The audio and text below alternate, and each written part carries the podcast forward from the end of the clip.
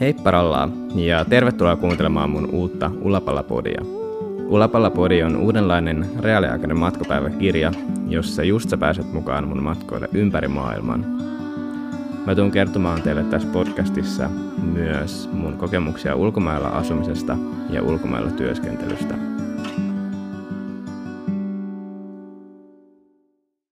Tervetuloa tosiaan kuuntelemaan tätä Ulapalla-podia. Tässä podissa te pääsette mun mukaan mun matkoille ja mun seuraava matka tulee suuntautumaan Kaakkois-Aasiaan. Mä aloitan mun reppureissun Bangkokista, jonne mä lennään 24. päivä tätä kuuta, eli tammikuuta. Ja sieltä sitten kaikki on auki. Mä tuun olemaan Taimaassa todennäköisesti sen 45 päivää ainakin, mikä siellä saa olla. Sen jälkeen mä lähden sitten Laosin kautta Vietnamiin ja käyn myös Kambodsassa.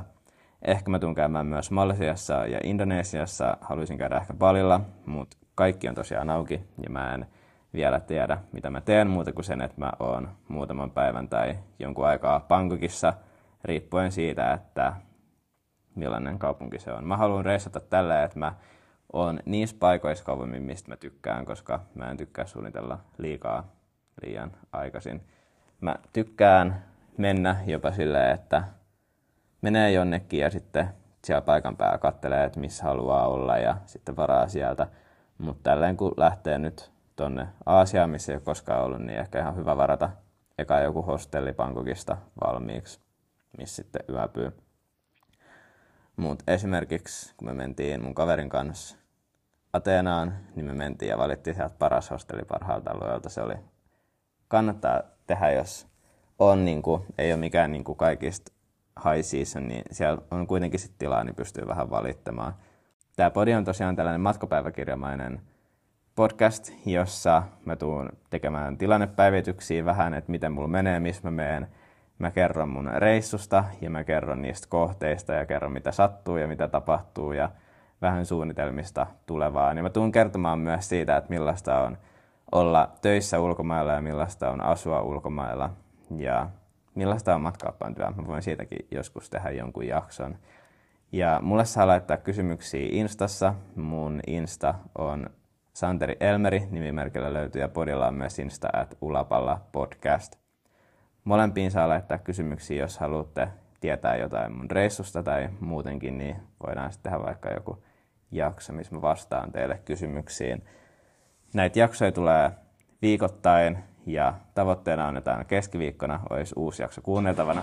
Ja sitten tulisi, mulle tuli postia ehkä tuli jotain reissua vartenkin, mutta ehkä mä saan kohta mennä hakemaan mun rinkaan postista. Ois best, mä en muista kerroinko siitä jo, mutta tosiaan sitten mä pääsen vähän suunnittelemaan, että mitä mä pakkaan ja kuinka paljon mä voin ottaa. Mä tilasin 65 litrasen rinkaan. Se on sellainen aika standardikoko, että sillä voisi vaeltaa jatkossa Suomessa ja lähteä reilaamaan joskus myös Eurooppaan.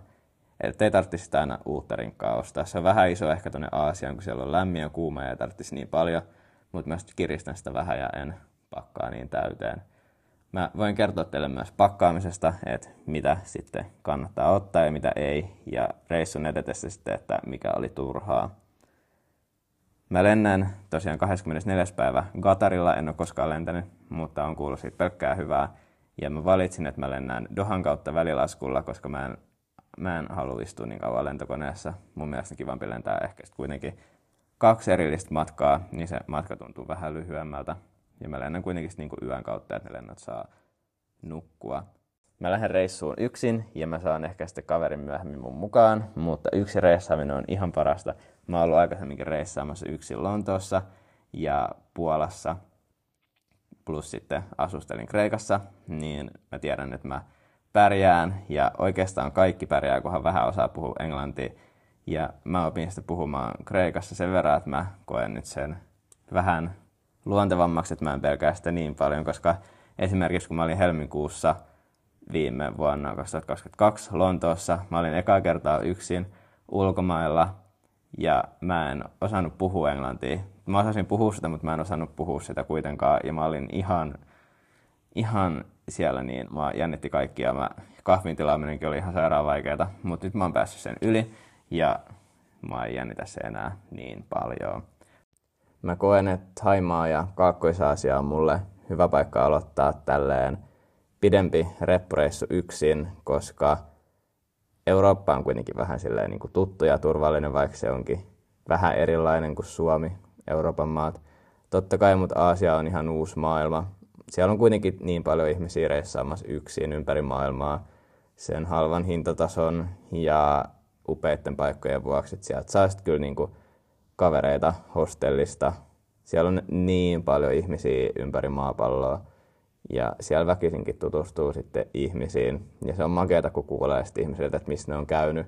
Saa ehkä tietää vähän jotain mageja paikkoja, mitä kaikki ei tiedä. Ja sen, sen mukaan sitten vähän suunnitella reissua eteenpäin, niin sen takia mä en halua suunnitella mun matkaa vielä suoraan, koska ehkä mä saan matkalta kavereita, jotka reissaa mun kanssa sitten jonkun aikaa jonnekin suuntaan ja sitten taas vaihtuu joku toinen tyyppi ja välillä mä menen yksin ja silleen, että mä menen sinne minne fiilis vie ja mun mielestä se on parasta yksin matkaamisessa.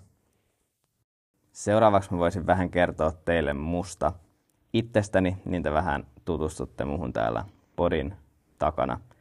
Mua voi käydä seuraamassa tosiaan Instassa, at Santeri Elmeri, niin sieltä saa vähän kuvaa, että millainen tyyppi mä oon. Mä olin kesällä töissä Kreetalla matkaoppaana, se oli ihan huippua, ja sen jälkeen mä oon muuttanut Raumalle asumaan, koska mulla asuu täällä kavereita opiskelemassa ja mä sain täältä töitä. Mun oli helppo muuttaa, koska mun tavarat oli valmiiksi pakattuna porukoilla, niin sitten mä suuntasin tänne, kun me tultiin vähän äkkiä sieltä takas Suomeen, kun firma meni konkurssiin. Oikeastaan paris päivässä piti sitten tulla takas Suomeen, kun joo, se oli nopeata toimintaa. Mä oon alun perin syntynyt Turussa ja asunut siellä päin koko mun aikaisemman elämän. Seuraavaksi mulla olisi taas edessä muutto.